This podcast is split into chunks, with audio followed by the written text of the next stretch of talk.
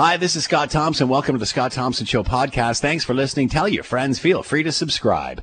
Coming up on today's show, the Prime Minister's 20 seconds of silence. Did he get his message across, or are we now all just confused as to what he was trying to say? Both TELUS and Bell have said no to letting Huawei into their 5G networks. Ahead of the Prime Minister, does he now need to make a decision when business has already done it? And a four day work week. How does that sound? It's all coming up on the Scott Thompson Show podcast. Today on the Scott Thompson Show on 900 CHML. Some distractions at home today. You know, you've seen it all. The pets, the people walking by, the whatever. Uh, so if you hear any yelling and screaming in the background, you know it's just the Thompson household on a Wednesday. Uh, feel free to jump into the conversation and drown some of this out. We'd love to hear from you. You can send us a note. All right, that's Will. That's not me. That was Will back at the station. However, it may have been my dog, though. I don't know.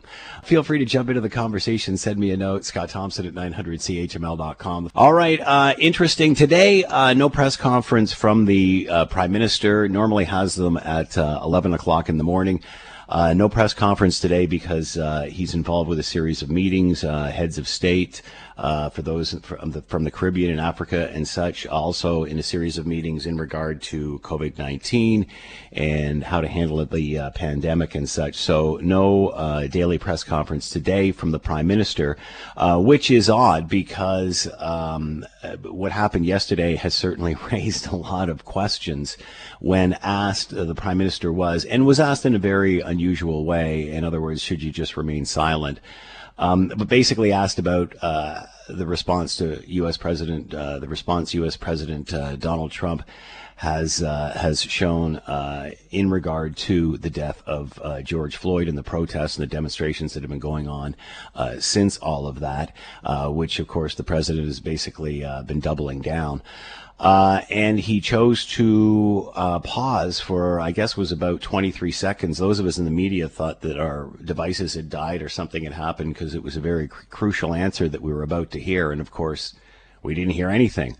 Um, and what's odd about this is uh, by not addressing the question, it's just amplified the situation and drawn more attention to it, and then not having a press conference the next day.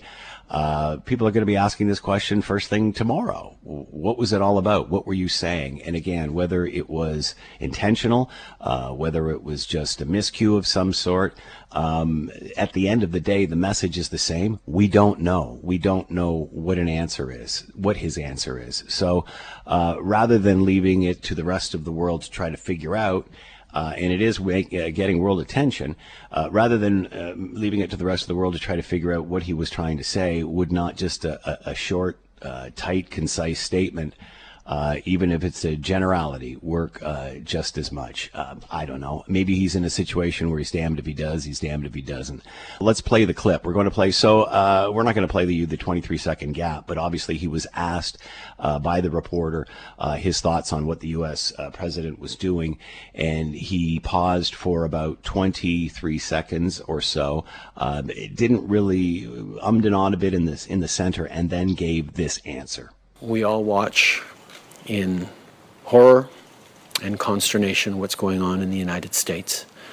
It is a time uh, to pull people together, but it is a time to listen.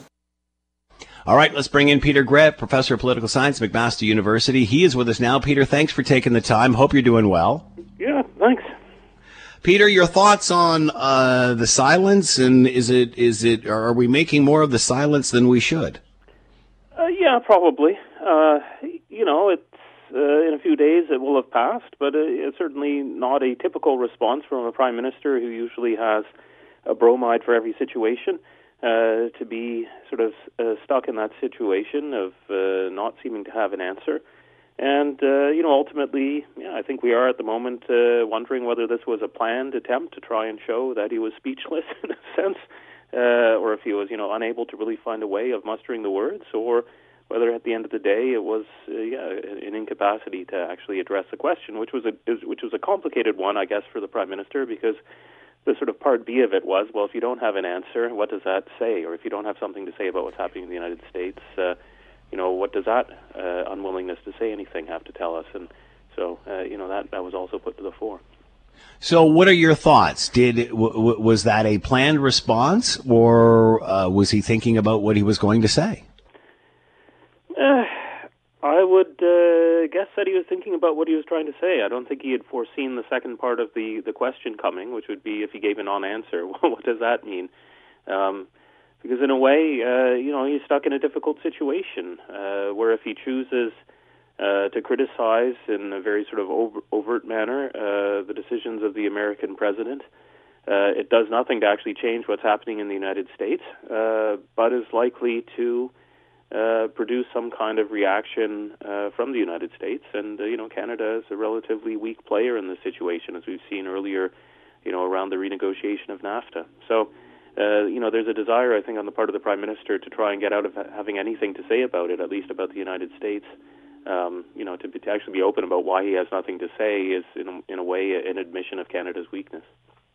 Um, many will say that, especially during these uh, 11 a.m. Uh, news conferences that he holds, that he never really listens to the question or answers the question anyway. He just pulls the stock answer out that's been prepared and gives that answer. Why did he not just do that here? Because he must have known he was going to be asked the question.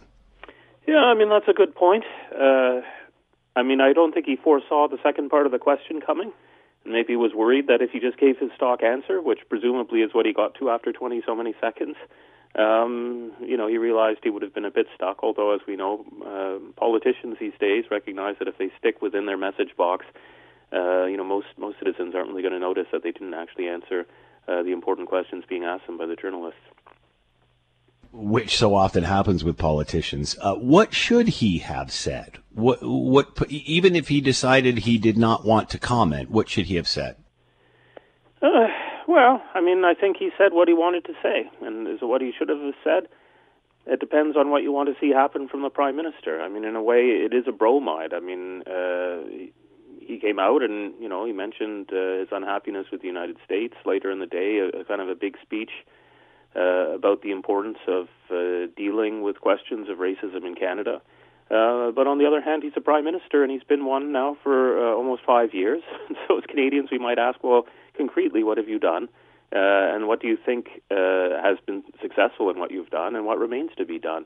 So, on that, I think the prime minister, again, he sort of relies on Canadians looking at the United States and saying there's something that's not working there around uh, manner of dealing with relationships between uh, the sort of the majority white population and, and various minorities around questions of policing, access to work, a whole series of forms of discrimination. Um, but in Canada, you know, we might actually have some questions about what we might need to do, and you know, what are we trying, what's working, what's not working, what has to be done better. And again, I mean, our politicians don't really want to discuss that. I mean, we saw that with the premier of Ontario yesterday, also trying to, I mm-hmm. mean, uh, in a similar manner, trying to say, well, we're not the United States, thank goodness uh, let's move on. Um, but you know, in this moment, maybe we could see this as an opportunity to, to talk a bit more frankly uh, about a series of policies where you know we don't actually spend a lot of time saying, well, what actually are we doing concretely, and is it working or not? How do you think the rest of the world is reacting to this? Because it seems to be playing all over the world. Well, I mean, in that context, uh, Trudeau's response probably plays pretty well. I think a lot of the world is watching and is speechless. Um, hmm. You know, and uh, you know, there's no shortage of people criticizing Donald Trump, but I mean, kind of behind that is maybe exasperation isn't quite the right word, but uh, you know, a kind of an immense sadness, and uh, you know, how how are these things? a uh, you know left to come to the fore, but then how are they dealt in a way that actually increases uh, the negative ramifications all around, as opposed to being dealt in a manner that might uh, you know move the American society forward. So, in a situation where over the past four years, a lot of people around the world have been talking about the decline of the United States, the loss of its moral authority, the loss of its capacity to be a leader on the world stage, and I think this is uh, kind of a, a significant symbolic point where a lot of people around the world are saying, you know, what, what what's America going to do? I mean, they're they're facing this at the same point as they're a country that's had probably the least successful response to the whole COVID uh, crisis, and so there's a series of cascading difficulties on the part of the American state and no seeming capacity uh, among its political class to get it out of them. I mean, there's criticisms of the president, but it's clear that beneath the president, there's whole swaths of uh, of politicians, uh, you know, of institutions, Congress, the courts, you know, what's happening in state houses, where the, the division of the, the president is just being replicated rather than people trying to find ways to deal with these situations and find solutions that would make sense. Uh, this, in a sense, reminds me of uh, the scenarios we see after a mass shooting. There's lots of uh, anger, lots of uh, disgust, lots of chatter that there's going to be change, and then nothing really ever happens. Is it different this time, Peter? Is is do you have a different feeling from what it ha- what's happened here with the death of George Floyd? Uh, well, I mean, uh, there have been, I think, some changes at the margin. Where I mean, it's not been compute, complete impunity, for instance, for the police force. Uh, there have been changes in the way policing's been happening in the United States in some locales over the past four or five years as a result of Black Lives Matter and other challenges of that manner, which I think have resulted in changes. Um, but on the other hand, uh, there's a lot of political leaders who don't really seem that concerned to, to change anything. They see the response as being one of bringing in the police and the National Guard, and if need be, the military. Uh, as as a solution. And then once that has happened, that there's really no need to deal with uh, some of the other questions about you know why do these situations seem to recur. So. Uh, you know, in some ways, that maybe is similar to the to questions around, uh, you know, guns in the United States and gun control after some of these mass shootings. But in some ways, there seems to be less willingness to move, at least at the apex of the American state, as opposed to simply finding a situation where you can pacify the unrest, but then move on as if nothing had happened. Uh, we've talked many times of uh, of how the world has become such a divisive place, and there there, there doesn't seem to be much uh, in common in the center. It's either one extreme or the other. Um, and of course, you know, discussions around the president probably not helping that. Um, do we will we see this continue to divide the United States and the rest of the world, or will this bring unification? I mean, you think you know we're going through this at the same time as a pandemic is is is this a time to learn, or is this hell in a handbasket? Well, uh, I mean, I think in the United States it's still an open question. Um, in places like Canada, I don't know if our response has been in some ways to stand back and say maybe we have to do differently. Um, and so, I mean, we see today in the Ontario legislature, Doug Ford, uh, who you know yesterday was criticized for not saying you know, for saying that we don't really have a big problem with systemic racism in Ontario was kind of widely criticized, kind of corrected himself today. In a sense, you know, there's a, I think, still within the Canadian political class, you know, even in the reactions of uh, someone, uh, you know, like the conservative leader Andrew Scheer, in these situations, there's a recognition that we want a different kind of discourse about these questions in Canada, and there's still a sense that there's problems that can be solved and that we need to discuss what those might be. So, you know, without uh, painting, you know, too blue a picture, I think in a number of countries, you know, the example of the United States is one that says, you know, well, a politics of division, of a politics of always pushing the hot buttons, even if that's sometimes useful for certain parties to getting elected, is maybe not good for the overall uh, fabric of our political discussions. And there's a moderation, and so that may be, you know, one thing outside the United States that we'll, we'll see. Whether that happens in the states, uh, it doesn't seem to be happening this electoral cycle. I think the political parties in the states and their the sort of media media e- ecosystems around there, which kind of produce uh, you know further radicalization in, in different directions of the American population, are in place. Again, like, the question is from this: Do people step back and say, in fact, that's you know damaging to our society? We need to, to step back and uh, find another way. How do you think China is viewing this, uh, especially when the world is criticizing them over their treatment of Hong Kong? Uh, well, I think they're happy to see the attention of the world look somewhere else. Uh, I think also, given their own interest in, you know, developing their role as a world power, and one which has been hurt by some of the recent, uh, you know, the spread of COVID, but also the manner in which you know, the, the economic uncertainty uh, within that has led to some pretty harsh treatment of some states that owe money to, to China in various ways. Uh, you know, that's all been negative for them. But again, this takes the attention off that and really reinforces the idea of the United States as a declining world power, not only economically, but also in, the, in terms of its capacity to exert a moral or ideological leadership in the world. So I, I think for many Western states, this is one of the sadnesses of what's happening in the U.S uh, because it's nevertheless, you know, for all of its imperfections in achieving and modeling uh, a democratic society, it nevertheless is a certain vision of the liberal way of life. Uh, and so, with the decline of the United States, we're going to be the champions of that in a world where other superpowers uh, have more authoritarian visions of the proper ordering of society. Peter Graefe has been with us, professor of political science, McMaster University. Peter, as always, thank you so much for the time. Much appreciated. Be well. And you too. Well, let's get a bit of an update here on where we are with cases. Bring in Dr. Ahmad Khalid, health policy expert. He is with us now. Ahmad, thanks so much for the time as usual. Hope you're doing well. Same to you, Scott. Great speaking to you. So the last couple of days, Ahmad, we saw uh, a, a, slight spike in cases, actually up over 400. I think yesterday was about 446. Now we're seeing them back down below 400. Uh, thoughts on that and concerns? Uh, there is not as much concerns as it is the fact that we are going to continue to see this escalating and de-escalating of rates over time.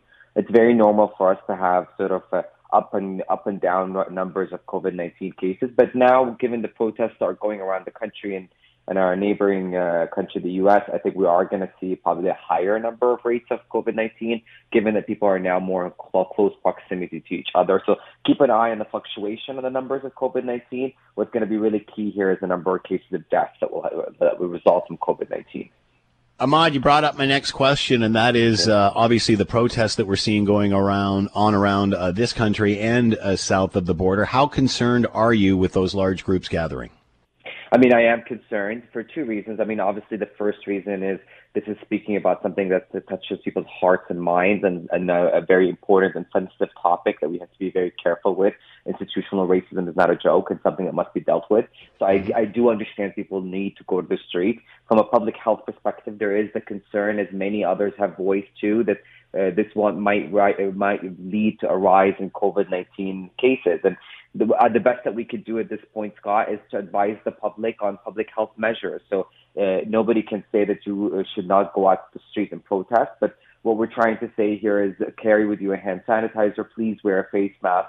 Exercise caution the best that you can. Uh, it, it, seems that uh, in lots of situations, certainly in this country, we see that we do see people that are demonstrating and and with masks and such on. Are you concerned that there will be a spike specifically in the United States, considering where they were prior to all of this? Well, the, the early reports in the U.S. are showing that there are uh, people are testing positive or coming out of protests in some pockets throughout the U.S that's inevitable. That's not a shock, right? You mm-hmm. have people in close proximity using their voices, air droplets. Remember that COVID 19 is transmitted through air droplets. So from one mouth to another that comes out of your mouth that can be transferred, transmitted to another person, and they'll contract the virus. And so by being in close proximity, large gatherings of people in protests, I mean, that is going to happen. And the best that we can do right now is try to mitigate that risk. And by that I mean is you know, make sure that our health services and health systems are ready for that surge if it does happen, that we continue to advise people to use masks when possible and to keep using hand sanitizer when they are in those large protests. Is there a safe way to protest? Any advice there?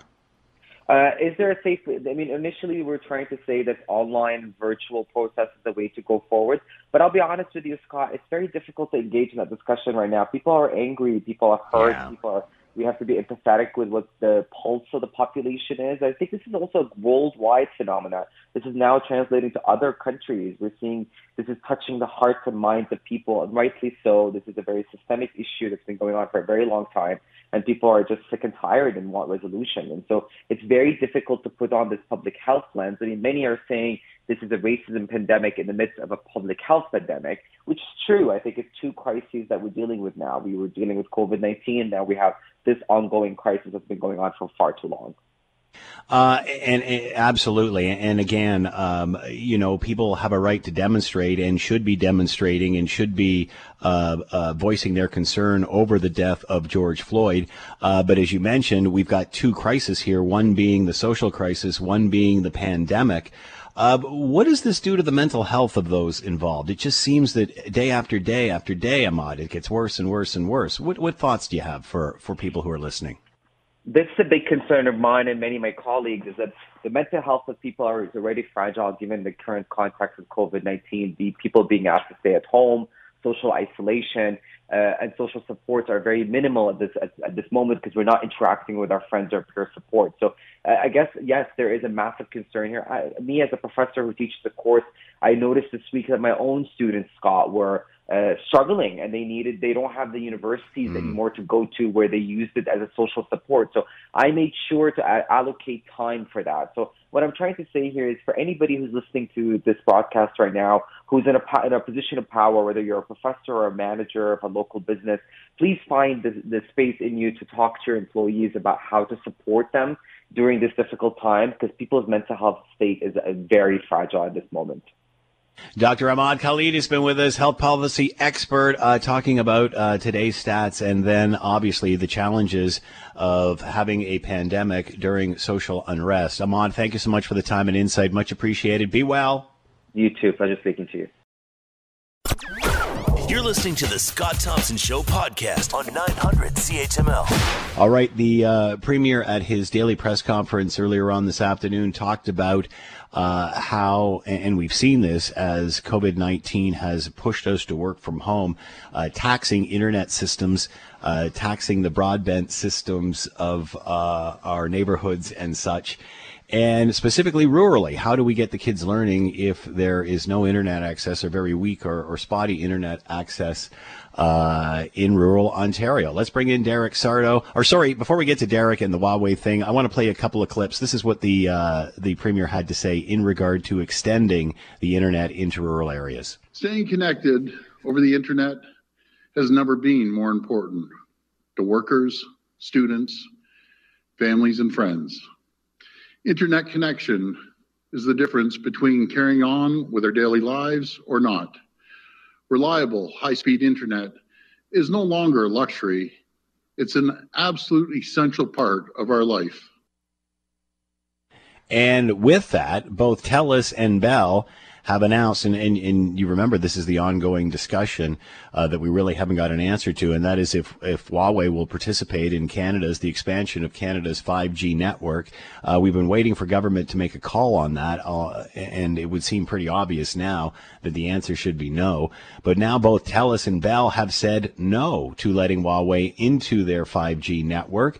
Uh, they are proceeding with Ericsson and Nokia for their services. This comes with Huawei facing pushback on privacy concerns from other countries, including the United States and the Five Eyes and such. Uh, so how odd that the private industry is jumping in before government does. Let's bring in Derek Sardo, president of Rolling Thunder, thunder.ca to find out more. He's with us now. Derek, thank you for the time. Hope you're doing well. I am doing well. And yourself? Uh, so far, so good. We're at home. We're uh, we're all fired up, and I haven't had to call you yet, so that's good. well, that's good, uh, and, and, we're busy because the whole internet work at home thing is is very important to people, and uh, so we're moving servers and phone systems and everything to the cloud. If it wasn't all there before, it's certainly getting there now. Yeah, you guys must be incredibly busy. So, your thoughts on uh, obviously, we've talked about 5G before. I believe you disagree. You agree that they should not be uh, Huawei should not be allowed into our 5G network. How surprised are you? And maybe you can add some light to this. Why TELUS and Bell have announced this before the government has? Well, I think that uh, they run the risk of uh, their partners, and so they partner both of those companies. Well, all three of our biggies uh, partner with the states, right? So mm-hmm. there are contracts that get awarded on how we deal with phone calls and internet while people are, let's say it's T-Mobile or uh, Verizon or, you know, they're they're they're they're concerned about those contracts, and I believe what will happen is if that um, uh, if that happens, then they would not get the contract. So because the states are totally against uh, Huawei, and and so what, what will happen is they'll say, nah, you're not going to get these contracts. So I think that's the number one reason they did it. The second reason, of course, is uh, yeah, the Chinese government owns this, and we don't know what's happening from a control perspective. So, are you? Uh, do you think the government was in on this decision? Why would they jump ahead of the government on this? I mean, obviously, it's in their best well, interest. Well, was I, this I ever an that, issue for government? Yeah, I mean, it's you'll see the government follow suit. I'm sure and and put some some stringent things in place to say that we we don't want to use Huawei if we can help it. Um, uh, again, it's really it's really the country that a piece of the country owns it. China owns this thing, so we we don't want that. And private industry makes sense. And uh, our neighbors to the north, uh, to the south, they want this. So uh, it's good for everybody, I think. Does this get the government, a prime minister, off the hook from saying, you know, no, we don't want it? Because now he can say, well, gee, none of our companies are interested in this. Well, yes. I, I mean, it uh, private industry usually doesn't work like that, but they're pushing the government, I think. So yes, uh, that'll that, that'll be uh, you'll see the government follow suit. Uh, how difficult a decision was this for these groups? Why would they not have made this decision earlier then, if it's obvious? Well, it's not obvious. I mean, it's dollars and cents. But I, yeah. I ultimately think that when they looked at uh, using Huawei and potentially losing contracts to the states, um, that it was a no-brainer at that point. Your thoughts on uh, the government uh, pledging more money to update uh, infrastructure so we can get more of what we're all experiencing here in uh, the GTHA out into rural areas? Isn't that fantastic? Really, when we think about, about it, I mean, it, it, took a, it took a pandemic to sort of change that, um, but our infrastructure lacks in these rural areas. So, if there's dollars now to be pushed towards that, then then it's a win-win for for the for the province and for the country. What's your take here, Derek? Uh, you know, we always talk about how uh, technology far uh, uh surpasses uh, society, certainly laws. I mean, by the time laws are uh, are constructed, they're usually out of date. but now, as you mentioned, the COVID pandemic has forced society to catch up with technology. A lot of this stuff that we're doing now, it's been around for an awful long time, hasn't it? Well, you know, you you and I have known each other for a long, long time, but uh, you know, I've been talking about cloud for about 20 years. It's mm-hmm. finally at the point where everyone has had to adapt to the cloud, and I and I knew this was coming a long time ago. Um, again, it took a, a pandemic to push a lot of companies. Most of the companies that I deal with are are on the cloud or fully on the cloud. Companies that have hold, held back now are in in dire straits because they can't be flexible uh, like these other companies. For instance, uh, routing of phone calls and um, uh, and and their data structures. So data structures that were in the cloud, no problem. Somebody goes home, you still have access to it. Data structures that were on local premise um, in their businesses, um, they needed to add add things to that. So we've moved a lot of uh, clients to the cloud over this uh, pandemic for sure. Derek Sardo has been with us, president of Rolling Thunder, thunder.ca to find out more. Derek, as always, thanks for the time. Be well. You too, man. Take care. As uh, we were just mentioning when talking with Derek Sardo, Bell and Telus have decided to uh, expand the discussion on Huawei without Huawei, uh, the 5G discussion that is, and this seems to be ahead of what the uh, the federal government has done. Uh, obviously, been questioning whether to allow fa- uh, Huawei into the 5G network. Now these two companies have said no, we're not interested. Let's bring in Tim Tim Powers, political commentator, managing director at Abacus Data, and vice chairman of Summa Strategies. He is with us now. Tim, thank you for the time. Hope you're well. I'm all right, Scott. How are you? I'm doing good. Your thoughts on this? Um, we were waiting for the prime minister to make a, uh, a, a call on Huawei and 5G. Now it seems that uh, Bell and Telus have jumped out ahead.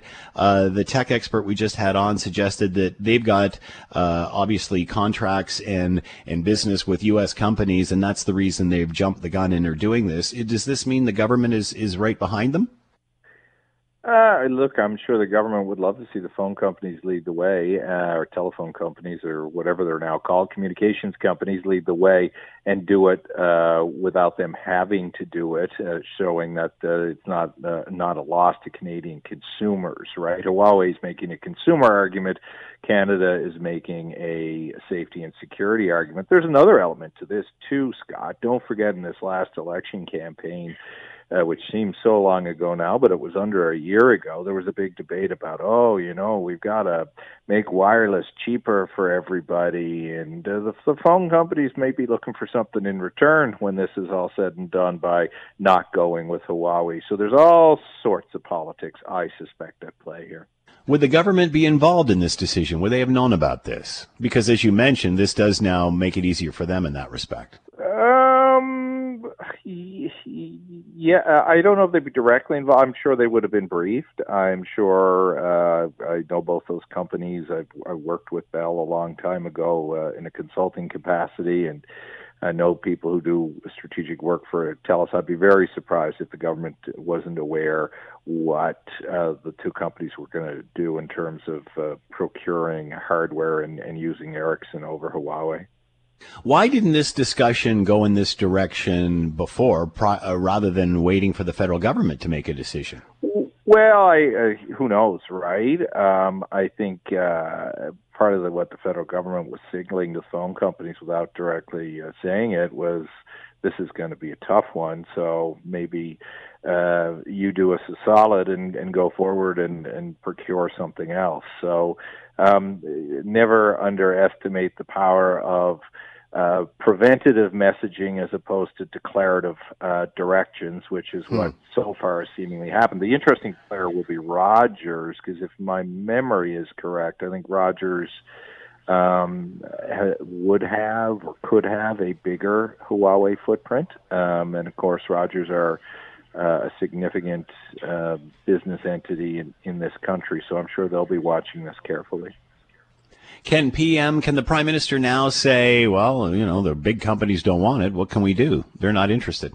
Well, it's easier for you know if the companies make the choice. It's harder for China to get mad at him, right? Uh, particularly if the choice is made before he says anything. So mm-hmm. uh, that's all part of the bigger um, chessboard of, of diplomatic maneuvers he needs to be conscious of at the moment. Um, you know, uh, and I don't know if there's going to be a consumer push for Huawei. I mean, where where I think the Huawei and then the Chinese government and others would be smart, and they've tried to do this before, is to insert the you know the actual commercial value of their product versus another product. I mean, don't you know Huawei was very skillful in trying to brand themselves in the Canadian consciousness uh, with all the advertising, board advertising, and everything else they were buying for uh, various hockey broadcasts. You remember hockey? Used mm-hmm. to be that sport yep. that existed before COVID nineteen. so, how is China going to view this? That it's it's industry making the decision, not government. Oh, I'm you know I'm sure China will resist if if those companies, Telus and Bell, have you know international partners. I'm sure they'll feel a little bit of the pushback from the Chinese government if they have interest in, in Chinese territory. I think, as we've seen, the Chinese can be pretty bare knuckled when it comes to wanting to advance their interest and people not appealing, uh, being supportive of all of that. The other thing, too, is I don't know if your tech expert said this. Yes, there's U.S. contracts, but a lot of these guys, Telus Bell, Rogers, all, uh, I mean, guys, in reference to the company, there's lots of top female executives there too. Mm-hmm. Obviously, do a lot of work with the Canadian federal government. So if they're looking at contracts within the Canadian federal government, they're going to want to make sure that, you know, they can uh, live up to their covenants that um, security in their devices uh, is uh, is is sound and not a threat to uh, to national security. Is that it? Is this decision made now? It's over.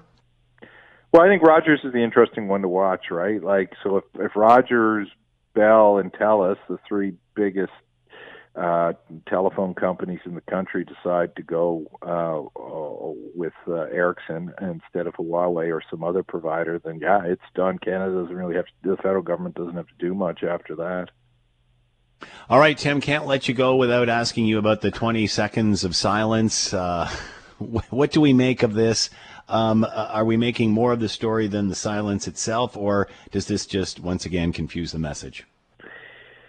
I I don't know. Um, look, I, I think it was deliberate. Uh, uh, I, I think again that's a tightrope for the prime minister to dance because of the borders, but um, you can criticize him for a lot of things, but he's never usually short to get words out of his mouth. Um, so I, I, I think, yeah, I, I think that was deliberate, uh, and I think uh, I, I think it was a pretty clear message without uh, saying uh, the the unsaid words were a potent message in and of themselves. The challenge is if if as I suspect it will, the, the, the Floyd story and the racial division and, and everything we're seeing out of the US, which we have to deal with here too in Canada, continues and Trump continues to inflame things in the US, it's going to be harder for the Prime Minister now just to be entirely silent.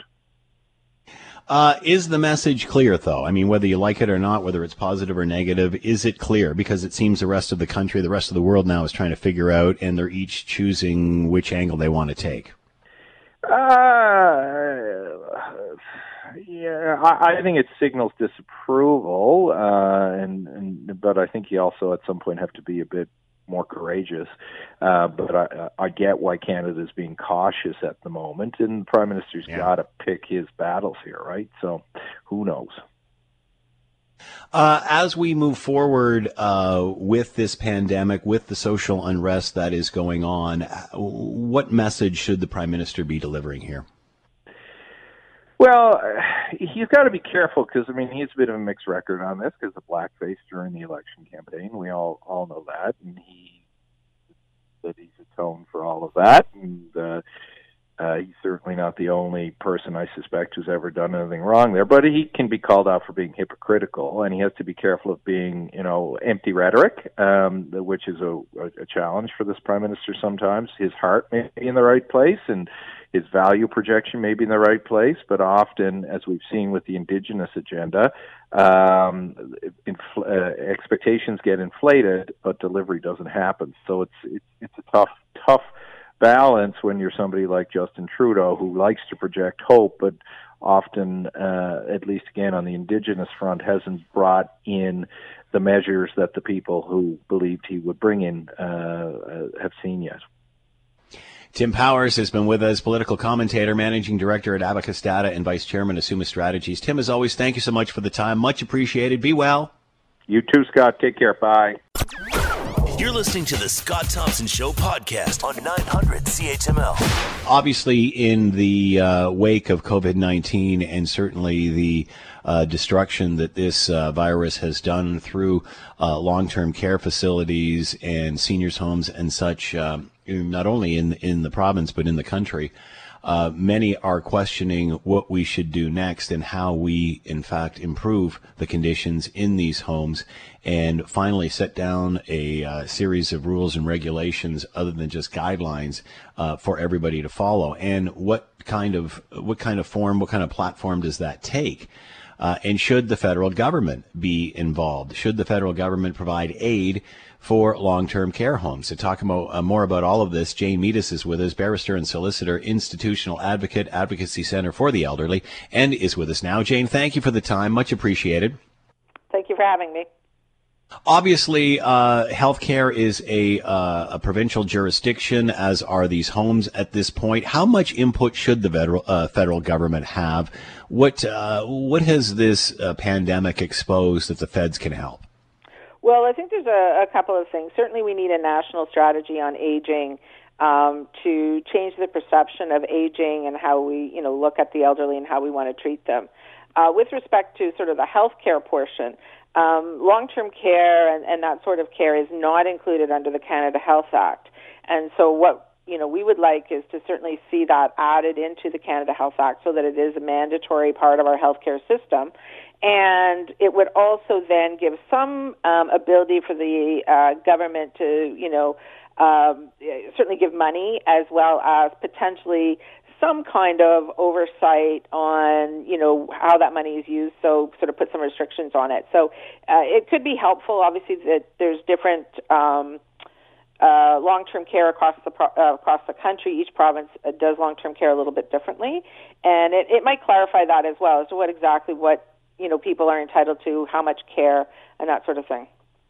With and many have said the situation is different from you know from province to province. How much can the feds lay out in lay out in a sense of guidelines and such that will apply to all, or does this just get us into the weeds where uh, certain situations will be different for certain provinces? Well, I think it's going to be, you know, different provinces will do it differently because there's just, you know, have, it's a big country with very different uh, kinds of populations and the way that the populations are set out, whether it's rural and urban and all that. But it certainly would allow money to flow, um, and I think that's probably one of the biggest parts because I think one of what, the one thing that we do know is that uh, long-term care across the country has been chronically underfunded, and that the provinces can't seem to do it alone. So if we're going to have proper funding and proper care, we do need uh, help from the feds. Uh, is that one of the reasons that the federal government is reluctant because once they put their name on it, then they have to contribute to it? I think so. I think that's certainly part of it. Um, you know that they, you know, this is not part of our Canada Health Act, and so different provinces have different, um, uh, you know, uh, qualifications to get in long-term care and all of that sort of thing. So I think it could broaden it um, across Canada, and you know, they, you know, obviously you know, m- money is always the issue and when we come to these things, unfortunately. Uh, we do it with other forms of health care. Why not this? Well, that's exactly it, and that's I mean that's the thing is that it should be included. Um, up until you know the 60s or 70s, there really wasn't long-term care at all. Um, you know, publicly funded, and it, it really has sort of come along slowly. And the way it's funded is very different in each province, and you know the costs and what people pay is very different.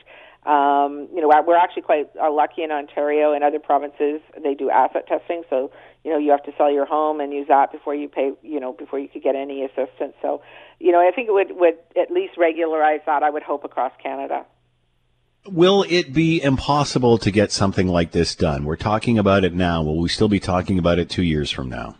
Well, I think that you know um, you never know because we never know what's going to come in the future. But I think with the uh, baby boomers coming through and with this disaster that we've had in long-term care, I think that there will be a continued push to have long-term care included in the Canada Health Act and to get uh, you know the provincial governments to ensure that there is safe long-term care uh, available for everyone and not just uh, sort of the lucky few who can get in uh, to homes that can provide the you know the right level of care. Uh, we definitely need more money in long-term care. That's the number one thing, and we need to rebuild in Ontario those homes that are substandard.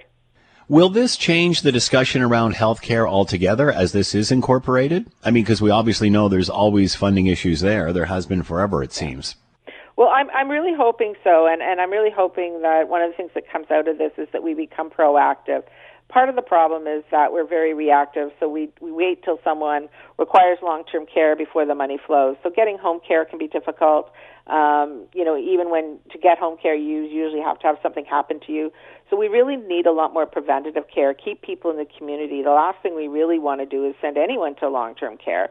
So the more people we can keep home and safe in their community, the better off we will be. And it's actually cheaper for the system and it's better for the individuals.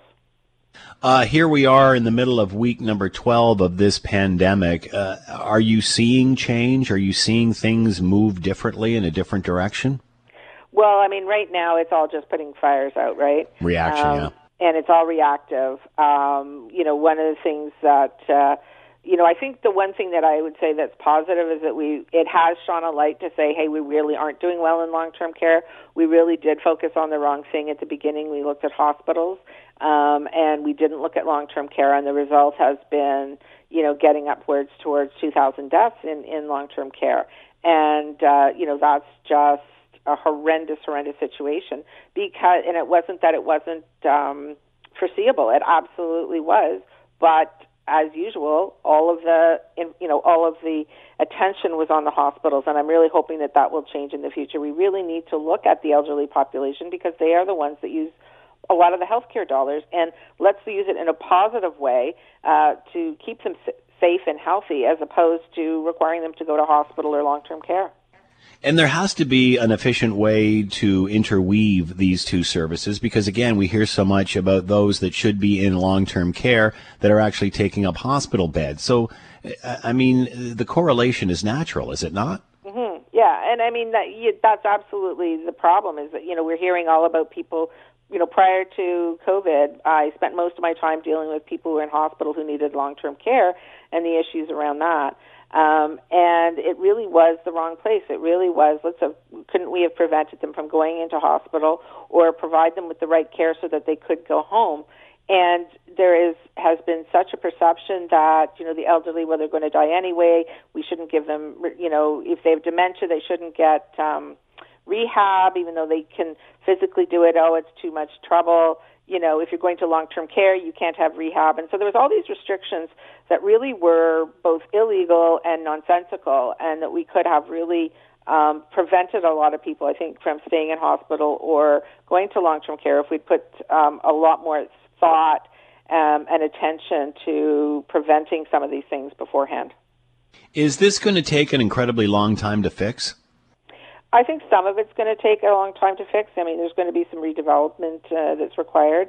Um, you know, part of the problem that we have certainly is that we need more people in long term uh, working in the sector, um, and we just don't have enough staff. So the question is, where do you get that staff from? Trained staff, nurses, um, personal support workers, and so it's going to take some time to either homegrown them or, or you know, um, allow immigrants to come in the country that are going to be able to uh, provide that care because we just don't have enough nurses and PSWs um, at the moment in Canada.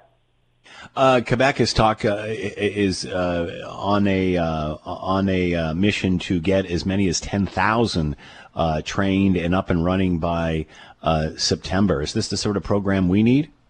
Well, yeah, I mean it might be. certainly, the personal support workers. Um, it's a much shorter time, and and they're certainly the hands people that are doing the hands-on work and that would definitely be something that could be doable if people were willing to do that. Unfortunately, the problem is that it's um, very difficult work, and you know, you know, without the pandemic pay, it's often very poorly paid. Even with pandemic pay, you're really not making a lot of money. So the question is, is that you know, can they make it an attractive um, uh, type of employment that people will want to do?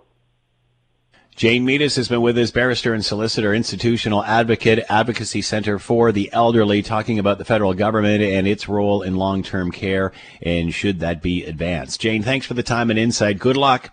Thank you. Thank you for having me again.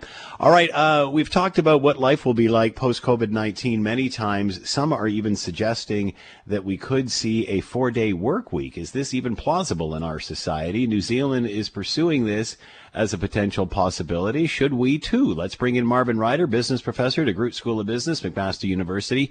He is with us now. Marvin, thank you for the time. Hope you're doing well. I'm, I'm great. Thank you. Glad to be with you. Uh, at first glance, a four day work week sounds great. Is it worth it? Can we do this? well, you'll find a story today from the Fraser Institute. Uh, mm-hmm. Fraser Institute, a wonderful think tank who thinks these deep thoughts. And this is what they said if over the next 10 years, over the next 10 years, we're not ready for it today, we could each improve our productivity by about 2%, then in 10 years' time, we could talk about a four day work week. Couple of problems with this. Uh, clearly, the man who had these deep thoughts is not an hourly worker. So I could I could let you work 32 hours a week today, or or whatever it is, 28 hours a week today, if you don't mind being paid by hours. But most hourly workers want to get as many hours as they possibly can because you know at fifteen dollars an hour, fourteen dollars an hour, that's how they make a living. And then in terms of personal productivity, uh, Scott, can I ask you a personal question? How can sure. you become two percent more productive each year for the next ten years? You know, that was a question I have written down to ask you, Marvin. I agree. What is the answer to that? Well, the answer is you can't become more productive in that period of time. You, the radio station isn't going to say that the Scott Thompson show is we've covered so much in just four days, we don't need the fifth day. We'll just go dead yeah. on the last day. It's not possible. At the university, um, my employer could say tomorrow they're going to pay me for 30 hours or 32 hours, snap a finger, but it actually doesn't change anything when I'm salaried. I still have to get through a certain volume of work and anyone who's a salaried worker listening to us knows that if you don't get it done in whatever the allotted time is, you take it home at night, you stop in on the weekend and do it that way. So I, I get the concept. I understand what they're talking about. If we could all, you know, work a little bit less, think of how much more employment it's going to cause. But the last stickler to all of this, of course, is uh, nobody wants to give up pay. So we'd all mm. be hmm. happy to work one day less a week as long as we're paid the same amount as we were before.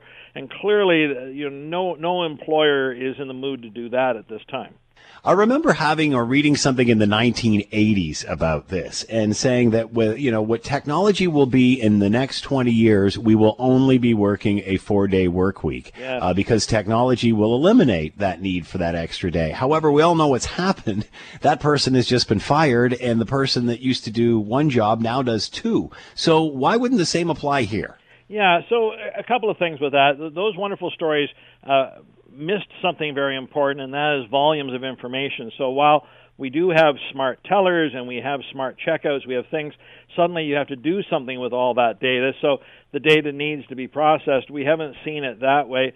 And then we have seen a loss of certain kinds of jobs, jobs that don't tend to add the most value. So there's been a shift in our economy. Um, the problem there again is that the, the new jobs, say jobs in education and healthcare, information processing, uh, there's just a different kind of employment.